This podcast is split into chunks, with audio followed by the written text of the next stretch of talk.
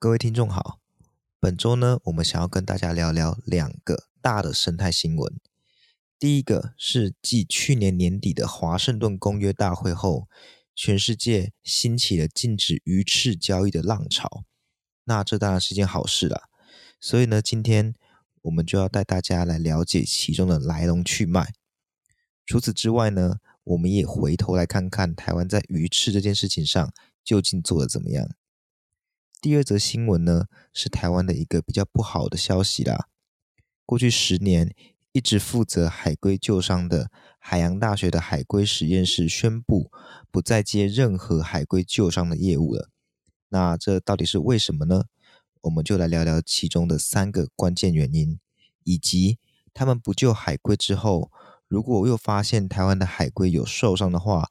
到底该怎么办？那么事不宜迟。就赶快进入今天的节目吧。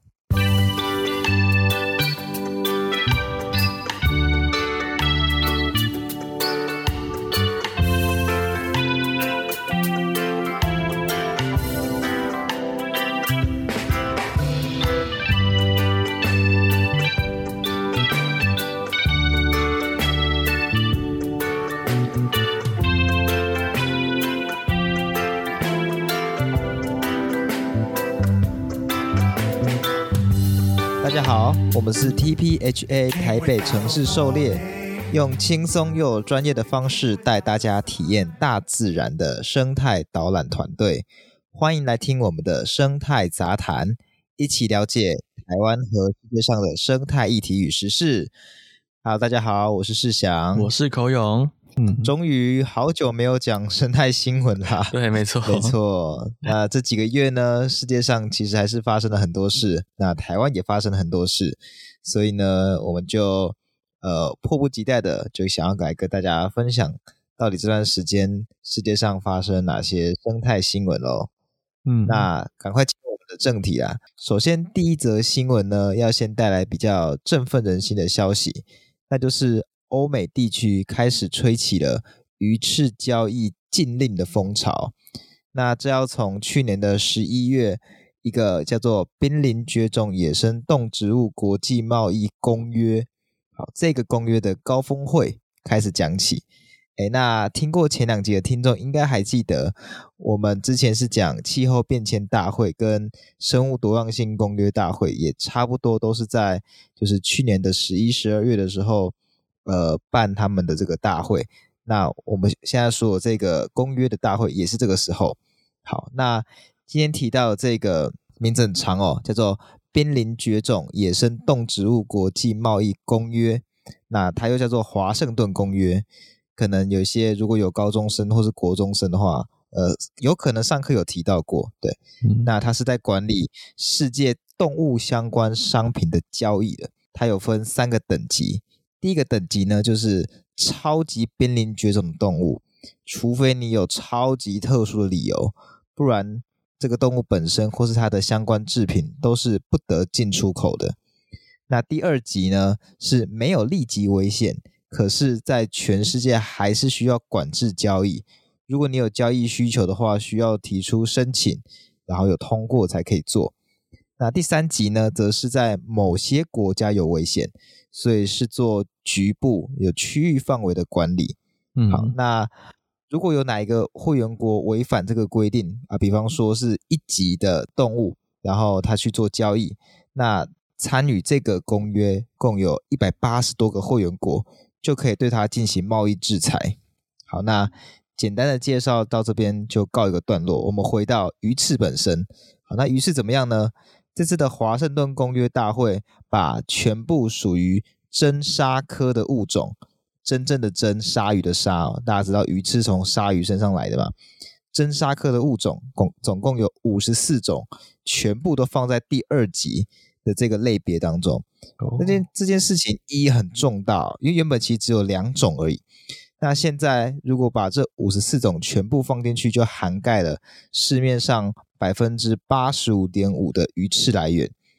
再加上它还放进了另外两个类群哦，一个叫双髻鲨，另外一个叫做犁头鰩。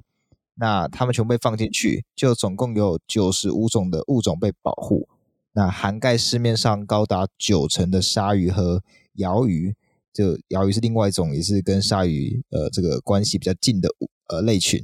都能够受到保护。这是这一波禁止鱼翅交易风潮的第一枪哦。那下一枪呢，就是去年年底的美国，他们通过这个国防授权法案。好，那呃，生态界的可能不一定有人听过这个，可是有在关心美国政治或是呃台海风险啊，或是台湾的国防的，应该就会有听过。因为这个法律呢，它是一系列规范美国国防部年度预算开支的法案。而去年呢，关于这个法案最多人知道的，应该是。呃，美国要资助台湾五年一百亿的这个呃这个法案呢、啊，不过这一系列的法律呢，其实也包含一个叫做鱼翅销售禁令。在这个法案当中呢，它规定，除非是用于非商业目的的，像是呃科博馆展示啦，或是非商业的科学研究等等，否则任何人都不得拥有、获取、销售、搬运或是购买鱼翅。那违规者呢，有可能被吊销这个船只的许可证，而且面临最高十万美元的刑事罚款。那这绝对是非常大的这个法则哦。关于这个法则呢，就想必一定会很有效的去这个呃遏制这个鱼翅交易。嗯，关于这件事情呢，就在台湾反而就是没有做得很好。稍后我们可以回来看看台湾的状况。好，那这是美国通过这个国防授权法案当中的鱼翅销售禁令，是第二枪。那接着呢，这股风潮也吹向欧洲。今年一月中的时候，欧洲公民倡议收起了一百一十万份关于禁止鱼翅交易的联署书。好，这有点像是就是呃，台湾要提出这个公民投票，那需要先向大家收取联署书的概念。好，所以他们这个规范呢，我记得是要有一百万份以上联署书，而且必须包含至少七个欧盟会员国这样子。好，所以反正他们通过了。那今年七月中以前呢，欧盟就必须对这个议题来做出回应。那尤其呢，欧洲如果通过这个法案的话，意义是非常非常大的，因为欧洲一直是鱼翅最大宗的这个出口地方哦。在二零二零年，全球大约四十五趴的鱼翅是从欧洲出口的，出口到哪边呢？其实就是亚洲啦。根据这个呃国际农粮组织在二零一五年，还有一个叫做国际爱护动物基金会在二零二零年的研究，那综合来看呢，就是在这个爱动基金会的报告中指出，从二零零三年到二零二零年下来，香港、新加坡跟台湾是主要的鱼翅输入国。占了五十趴以上，哎，不过这边要稍微提一下，就是，呃，根据国际农粮组织的报告中来看，他们是提香港加中国从二零零零年到二零一一年占了七十九 percent 的这个入口，而台湾只占一 percent，但是一 percent 其实也是九十八吨了，这排行第四名，绝对还是超级超级这个不 OK 的。那更不用说同一份报告，也就是说国际农粮组织的这份资料。他指出，台湾在全球的出口出口鱼翅是占十 percent，排行第二，那就是做的很不好的意思啦。这个其实指出了台湾在鱼翅管理上面其实是有蛮大的问题的。所以在看到这个欧美国家开始掀起了这股禁止鱼翅交易的风潮，我们再来回来看台湾，呃，台湾这样的状况，就是在我们查之后，其实没有感觉到特别的。呃，意外，这是因为其实我们知道，就是从二零一五年的时候，台湾就有被欧盟以黄牌警告，因为我们触犯了 IUU 的规范。好，这规范呢，它指的是 I 是指非法捕鱼，U 是未回报去捕鱼，然后 U 是你捕鱼未受管理。好，那这个是世界上在针对就是捕鱼业者或捕鱼的国家，呃，是否做得好的一个标准，这样子。那我们如果被红牌警告的话，可能会被国际制裁，所以很快的在二零一六年修改了渔业三法，然后二零一七年实行，到二零一八年的时候，欧盟就撤回了黄牌警告。说到这里，台湾已经做得好了吗？其实并不是哦。台湾作为其实是全世界等级的渔业强国，其实还有很多问题是需要改进的，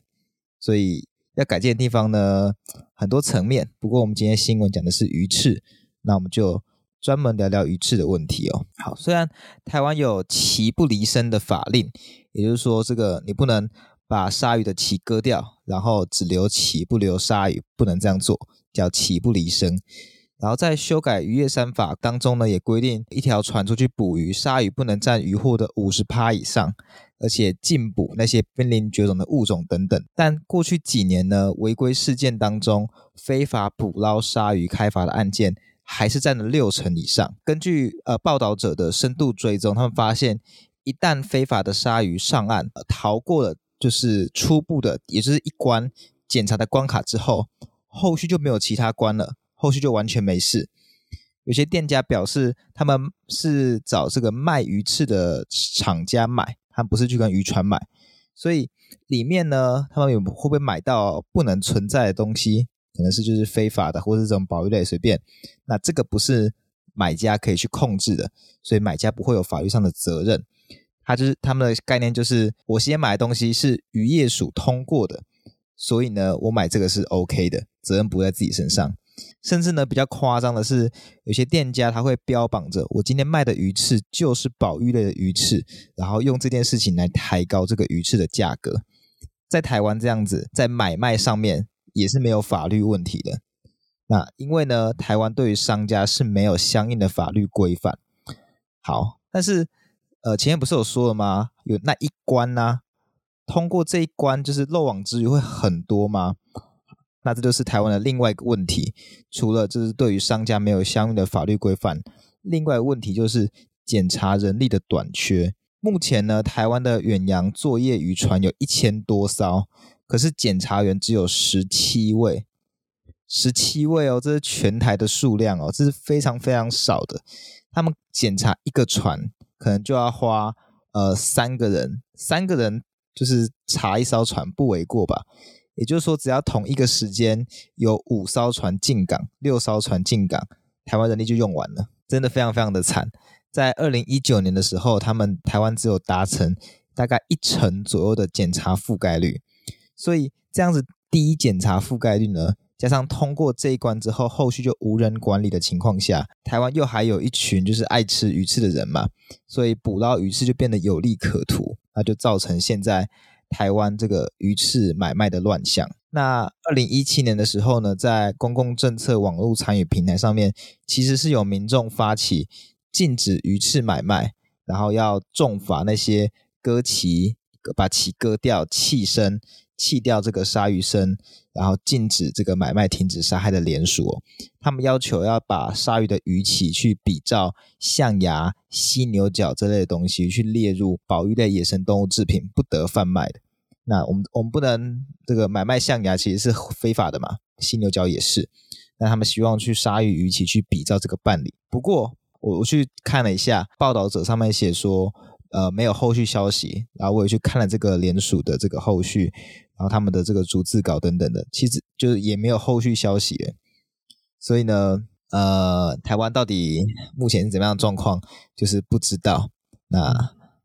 再回到这次的主题呢，就是希望说以欧美为首来带起的这波鱼翅禁买的风潮能够继续下去。比方说，在欧洲如果通过了，那欧洲就没办法去出口这么多。那没办法出口这么多呢，台湾可能就没有办法去就是做这样的进口。然后，如果政府能够跟进，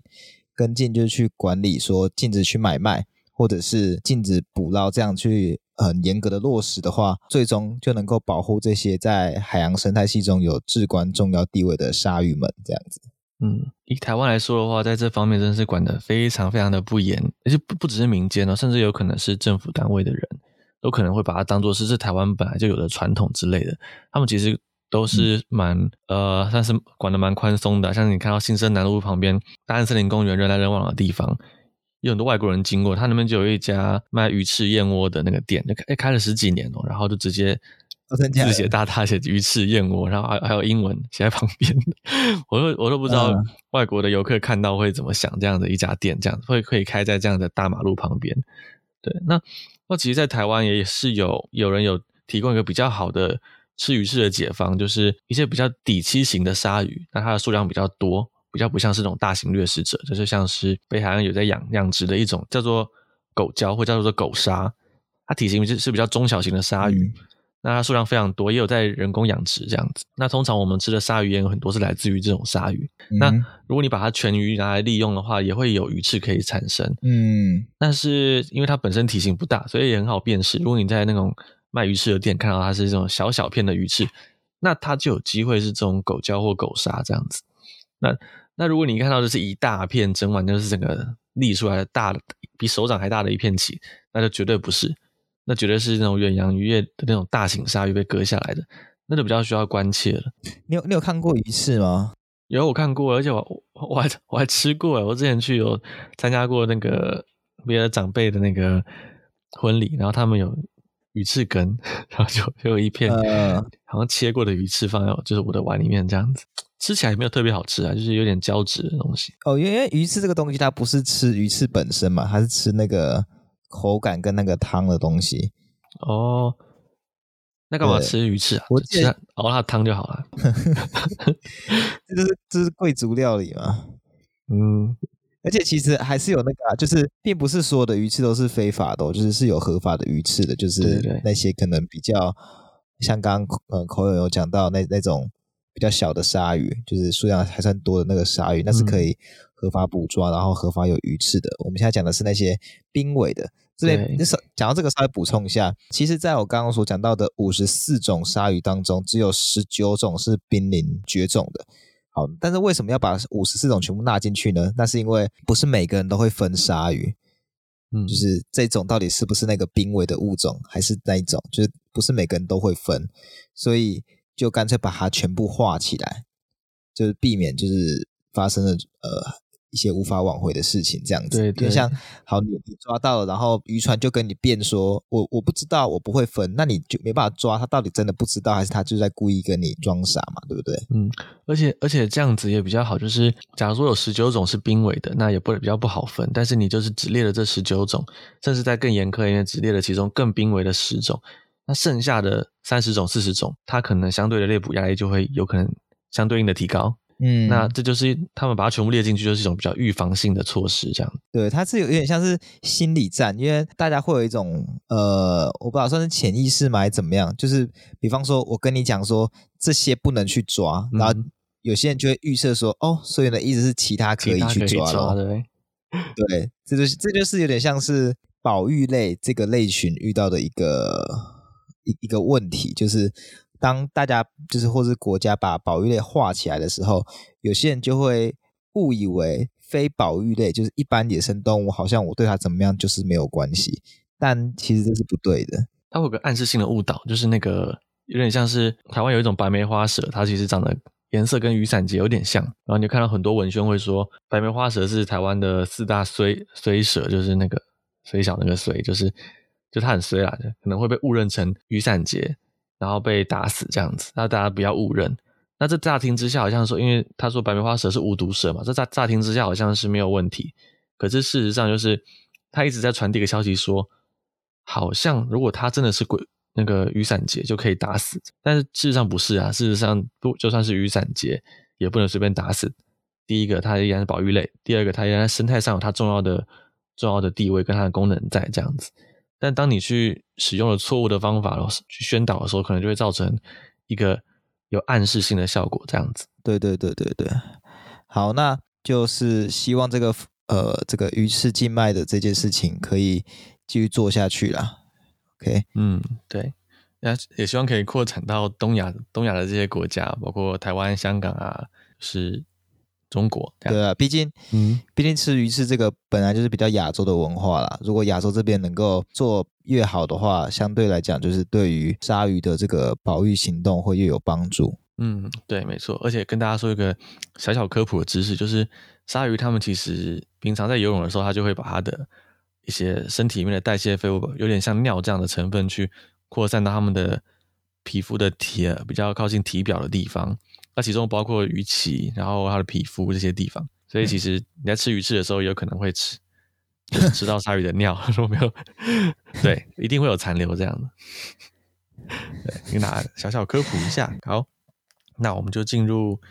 对下一个，也是跟海洋生物有关的新闻，就是呢，今年一月呢，从一九九二年起就开始进行海龟调查的国立海洋大学海龟保育研究室，他们宣布不再承接海龟的救援行动。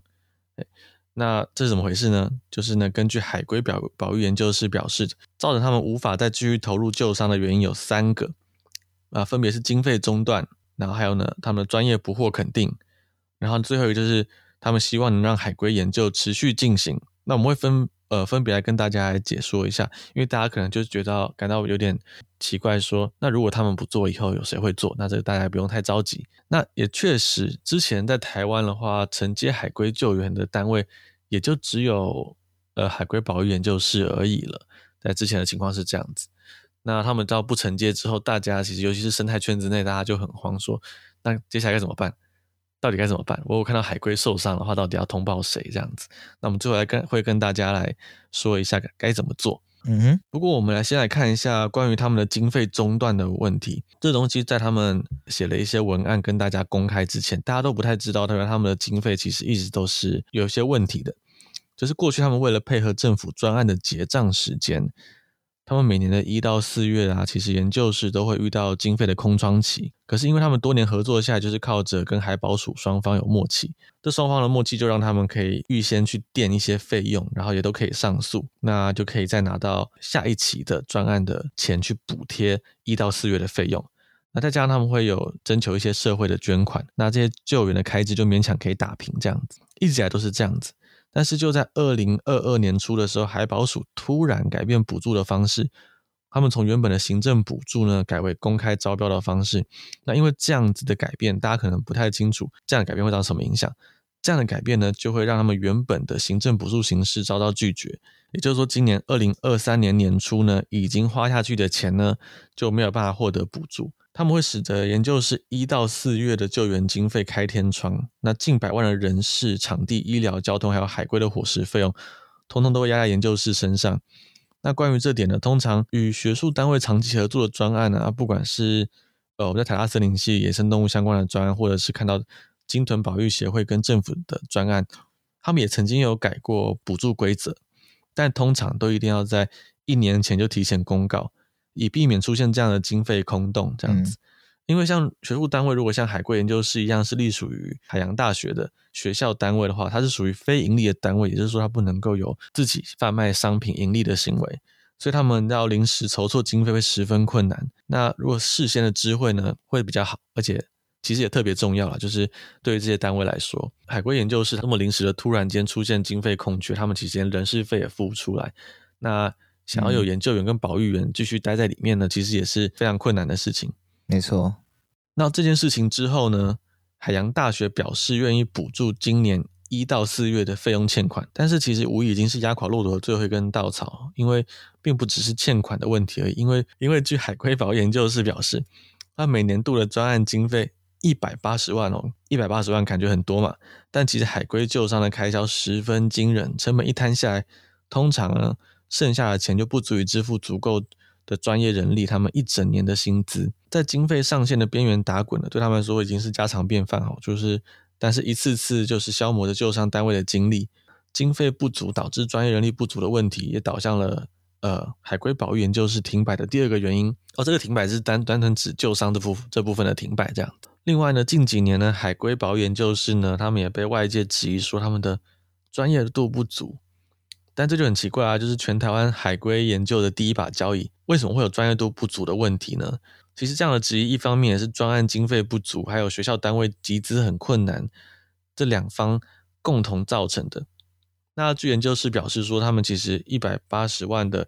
研究经费，扣除最基本的场域、水电，还有租用一些车辆啊这些费用之后呢，剩下的经费能够干嘛呢？就是剩下的经费大概只能够聘请一位。全年无休的专职助理去协助处理相关的联系事务，可是全台湾的海归救伤需要很多人力，那这些人力哪里来的呢？就是海洋大学的学生，所以他们其余的人力其实多半是依靠学校学生协助处理。那这些学生的身份其实是要经过筛选的，那这个外界可能并不知道的是，他们同学们从入学期的暑假，如果有心要。加入海龟救援的，就会由至少接触海龟一年以上的学长姐们带领了解海龟，然后再由兽医师与学长姐辅助教导那个照护以及救援海龟的知识，直到能够独立完成作业。然后前前后后要经过三个月到半年不等的训练时间，才能正式进入轮班照顾海龟的行列。其过程呢、啊，其实完全是依靠学生对于海龟救伤的热情支撑起来的，就是比较是无偿无偿贡献的，可能顶多就是会补助他们劳工啊，对，免费劳工，可是会补助他们基本花费，但是基本上是不能靠这个赚钱的。那可是照这样的流程来筛选志工，虽然是学生自治的形式啊，但是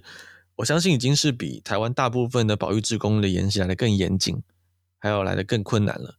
对，但是就是因为环节上是学生自治的缘故，所以无法取信于民。就是去年的葛龟救伤事件，就他们那只革龟在救伤后很快的就死亡了。然后呢，他们立刻就传来了各界质疑的声音，嗯、认为海龟保研究室的人员都是对有不同的不同的文文章，有的写他们是杂牌兵，有的人说都是聘用大学新生这样子，就是大学新鲜人，那就觉得这样不专业。那我们刚刚也讲到了，其实。并不像外界讲的那样，他们的学生也是经过筛选跟训练的。而且研究室其实已经表示说，格龟的死亡并非是因为照护的疏失，而是因为网剧缠绕过久以及败血症所造成的。但是当时各界依旧排山倒海的给予他们研究室舆论压力。那这其实也为了为这些呃愿意投入帮忙的学生，也像你讲的，他们就是呃志工他们。就是这些人，他们都充满热情，对，但他们就被泼了一把冷水。说真的啦，如果要照外界的期望，要全部的学生直接都换成一批受过研究训练以及兽医学院训练的专业人员，以目前政府给付的一百八十万的年度经费，其实说真的是办不到，完全办不到。这样，对，我觉得这个就是这是第二个，也是。最重要的原因之一，对，我觉得这个就是站着说话不腰疼啦。我觉得这让我想到之前在讲到这个呃那时候早教议题还很旺的时候，有一个我记得是一个是立法委员吗？他提出了一个，哎，是什么？是一种螃蟹，是不是？说这个一年的经费一百多万。对，他就提出质疑，讲说啊，你这个拿那么多钱啊，怎样怎样做这个研究？那其实这个在我们生态界其实也有掀起了一波讨论啊，就是在说，呃，对于这些不了解生态研究的人，会认为说，哇，这个一年一百多万的这个研究经费很多，但其实你仔细去摊平去看，呃，根本就不是这么一回事，甚至摊平下来去看还。没有去包含说你去野外的这些呃研究的风险，尤其在这几年，嗯，我觉得其实相对于过去突然出现了好几例，因为野外的呃不管是登山也好，或是生态研究也好，而真的出事的这些例子，不知道什么突然好像多了蛮多的。那回来看这个一百八十万，首先呢，你说要全部换一批，就是什么受过训练跟兽医院训练出来专业人员。真的有这种人吗？其实从兽医院出来的人不会懂海龟的。然后你要你要受过研究训练，要谁去训练？还不就是这些有在做海龟研究的吗？那他们去训练他们的学生，跟他们去训练兽医院的学生有差吗？其实不会有太大的差别啊。对，尤其这样的专业人员又是非常难取得的，因为他们本身也有跟台大动物医院有在合作，但是要去了解海龟的兽医师，并不是所有兽医师都能办到的，他必须要有专门的，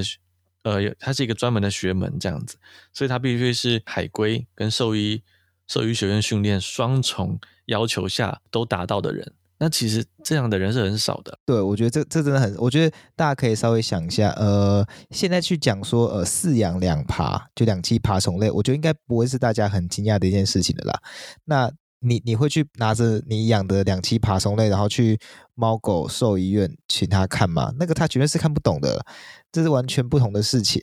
那换到海龟就更是这个样子。再讲到刚刚讲，这绝对是一个很稀缺的专业，这的确是这个样子啊。那我我觉得说难听的，如果国家不去重视这块专业，然后到最后就没人要干了，那那最后就真的大家不用玩了。对对，然后其实研究是他们有看到，他们也有表示说，他们就是很很偏常非常偏学术，那他们的粉砖也确实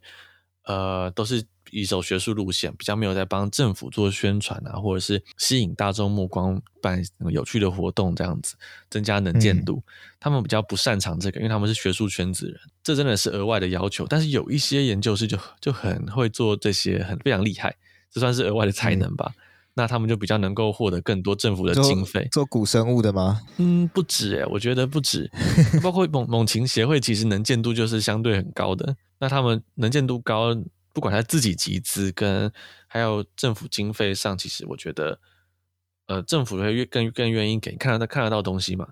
很多东西很很亮眼这样。确实，确实，然后民众也觉得很有趣。他们有那个物种红利啦，就是猛禽相对来讲要做做好这件事情更加简单，毕竟海龟不是一个我们随时随地在 周遭就可以看到的东西啊。对对，大大众比较没有相关的连接这样子。对，那。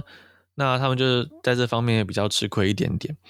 对。嗯、那他们一百八十万才会这么久都没有去跟动，都是一百八十万，而且还在往上涨。嗯、那在跟大众筹措经费的部分也相对少。那目前他们最有名的还是不是救援的部分，他们最有名的还是那个蓝宇的海龟志工那个部分，就相对有名。嗯、但他那个钱是不能够随便去挪用到海龟救援这边的，对。嗯，他的钱不能够随便互通，这是学术单位比较需要严谨去处理的事情，这样。对，对，所以这就是关于最后一点，就我们刚刚有稍微讲到了冰山一角，他们除了救援之外，还要做其他事情，就是研究室呢会希望能够让海龟研究继续进行，而决定暂时舍弃救援工作。然后这在一般大众眼里可能听了很难理解，说啊，你说什么？你这海龟救援不是最大宗的嘛？就是救海龟啊，保护海龟啊，不是最大宗的嘛？你们舍弃之后还还怎么还敢说自己是海龟研究这样子？然后其实不是哦，这要跟大家讲，因为对一般大众来说，海龟的新闻呢，一直都围绕在海龟搁浅，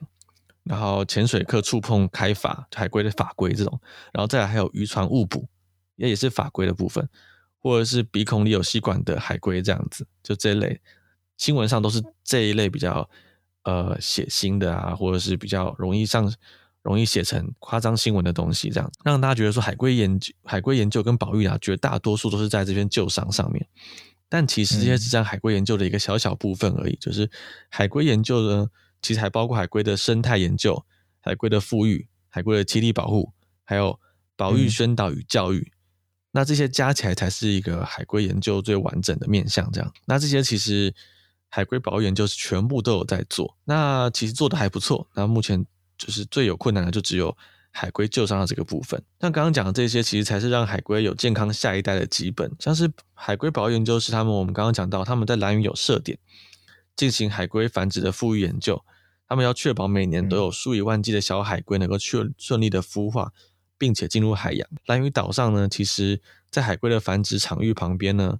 他们会有夜间环岛公路熄灯保护海龟的这个事情，这也是他们的功劳。他们会让夜间产卵的母海龟不会因为路灯而找不到月光，就是迷失回海里的方向。因为我们之前曾经有发生过，有母海龟就是看到路灯之后，就他们产完卵了，就是头昏眼花的，然后会失去方向感，他们就往路灯的方向爬，误以为那个亮亮的地方是海平面这样子，那就会干死在公路旁边。那这个是与地方政府和民间沟通协调的部分。那这种对伤害做预防的研究呢，其实与海龟救伤同样重要。而在海龟救伤这一块呢，其实对研究是造成了很多的打击，还有舆论压力之后呢，那也许其实回归其他领域的保育研究，他们才不至于会把年轻一代的热忱呢全部都消磨殆尽。所以我觉得海龟保育研究是他们依然在进行着海龟保育。那我们也希望有一天透过大众的支持跟谅解啊，大家。就是它能够再次回归到海龟救援的荧光幕前，那这当然也需要政府单位愿意更大力的配合跟赞助他们这样子。对，嗯，我我觉得这个其实让我想到我，我我刚进到这个就是生态圈子的领域的时候，其实就有听过一个说法，就是很多人啊做保育的，他们都是不想处理人的问题，所以才去跟动物搞在一起，就殊不知呢，进来做保育了。你终究还是得处理人的问题。哎，做保育就是人的问题，没有人就不需要做保育的。其实这是很两难了。那你会发现，其实很多人很多人做保育都不太会处理人的问题，然后弄到真哇，真的会弄，有时候会搞到精神耗弱，因为跟另外一群跟你意见相反的人，他也不会愿意轻易的服输这样子。对，我我觉得相对于一般的就是其他社会上呃处理人的问题的职业，嗯，我我觉得那种比较比较一般的职业，就是先先不讲其他，可能也是蛮蛮弱势的这个职业类别，一般的上班族。他们可能也是要处理人的问题，好，比如说呃业务啊，这个做客服的啊什么之类的，他们都还是会保持着一种，好，我今天就是为了工作，我就是为了领那一笔就是薪水，那我就硬撑着做下去，OK。可是对于这个做保育的人来说，他他们可能就是可能可以从他们最喜欢的就是保育的过程当中去获得那一份成就感。可是，呃，如果绝大多数时间还是要承受这些关于人的一些比较负面的这这些排山倒海的事情，你也没有就是说啊，我就是为了这份钱，因为根本就没钱。终究来讲，就是需要很强大的这个心心灵的力量才能够真的做下去啊。对，那其实最后就是。来跟大家讲个好消息，就是海龟保育研究室他们虽然退出了救援网，但是以后呢，大家难道就不用再通报搁浅或者受伤的海龟了吗？对，还是要通报，就是大家不用太担心，因为中华鲸豚保育协会已经伸出援手，决定接手今年度的海龟救援。所以之后呢，鲸豚保育协会除了鲸保护鲸鱼跟海豚之外，也会保护海龟这样子。那海龟保育协会其实在这方面也不是直接退场，他们其实不吝于分享常年来累积的研究资料跟经验，期待能顺利交接这样子。嗯哼，那终究是一群喜爱海龟的人啊，所以大家不用担心他们保育协会真的会挥一挥衣袖直接走人。对，这一切都会顺利交接，完整交接这样子。那如果你看到受伤的海龟，呃，或者是搁浅的海龟呢，你一样可以拨打一九九九。那会有海保署的人负责接洽，然后转到精神保育协会，然后会派人来处理。那民众你其实可以依电话中的指示，对海龟进行呃初步的处置，或甚至不要处置这样子。但是千万不要擅自行动，就是你没有你没有接获处置的方式呢，或者是他叫你不要处置，就不要做任何的处置这样。哎，好拗口啊！我会这么激动，是因为海龟呢依然是保育类动物，擅自处理都会面临罚则。就是你只是好心的觉得说，哎、欸，这边好像有点多垃圾，我把它带来那些人来之前，我把它抬到旁边比较干净的沙滩上，这样子。你只要把旁边被另外一个人录下来，你就要面临八万元新台币的罚则。对，哦，对，要小，大家要小心这样。所以你还是交给专业的来这样。没错，没错。嗯，你有看过海龟吗？哎、欸，有哎、欸、有、欸，我们之前去蓝屿的时候，还有看到海龟那个。就是下完蛋，然后把它的蛋埋起来，oh. 然后就跑跑回那个海里面去这样子。然后那个那个其实要很很小心，就是很多人就会一拿手电筒照它，或者是很兴奋拿手机开闪光灯一直照它，那都会影响它的下蛋跟回海里面的那个，会让它导致它很严重的惊吓啦。所以我们当时就是尽量就是隔一段距离，然后用长镜头去拍它这样子，尽量不要干扰它。嗯、哇，它真的超大只的，超大只。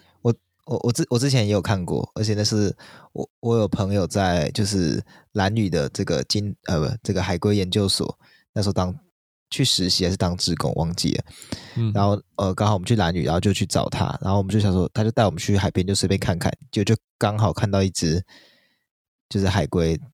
就是正在正在找产卵的地方，然后嗯。是我们是完完全完全没有意料到。然后是他看到就是海龟上岸的时候在地上爬的那个痕迹，然后说等一下，然后就就走过去在那边，然后就是我们就看那只海龟，然后那时候那其实很很哦，因为我眼镜忘记为什么好像有点糊掉，然后 我就没办法戴，我没办法戴那个眼镜，可是那个海龟就是离我超级近，我觉得那种画面有点像是很多电影当中，然后会遇到不管是好的还是坏的，就那种怪兽或者什么守护神随便，然后就是那种。有点像异异世界的东西，然后离你很近，然后在电影当中可能会做出那种它的鼻息喷到你脸上那种感觉。它当然我没有被海龟喷那个喷气啊，可是我觉得那种近的距离的那种感觉就是这样子。对对，对，真的就是我们当时也是感觉它就有点像是，就从另外一个世界暂时上来这边做客的生物这样子，就很笨重、对对对很大只的感觉，哎。我大概一百七十二公分，对，我硬要加一点，然后 没人没人在乎，然后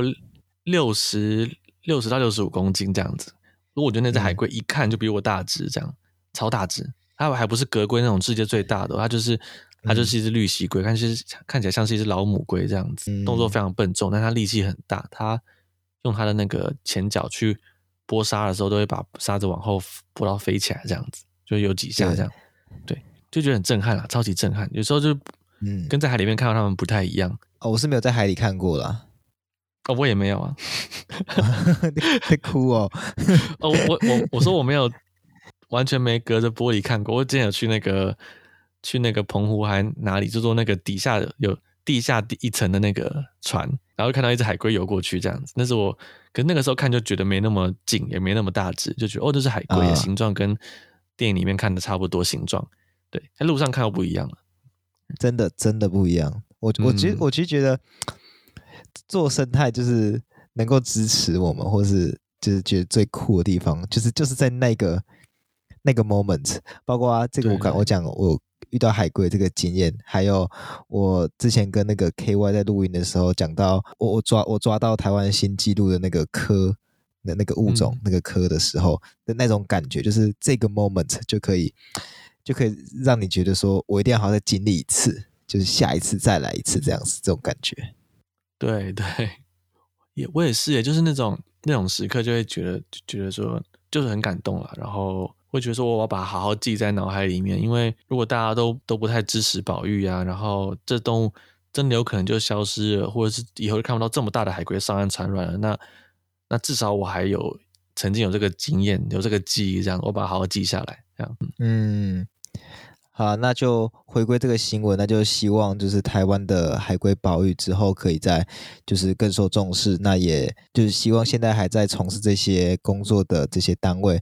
就是呃祝福，希望能够继续做下去，做得好好的这样。还有就是，其实很多在做这些的志工都是都是学生啊，真的是大学生，大一大二而已。嗯，那你会想，你真的会对大一大二有热忱的新鲜人这么严苛，这么？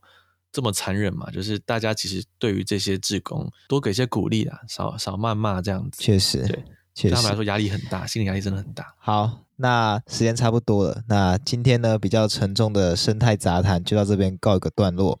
那喜欢我们的频道的话，记得到各大 Podcast 平台给我们五星好评。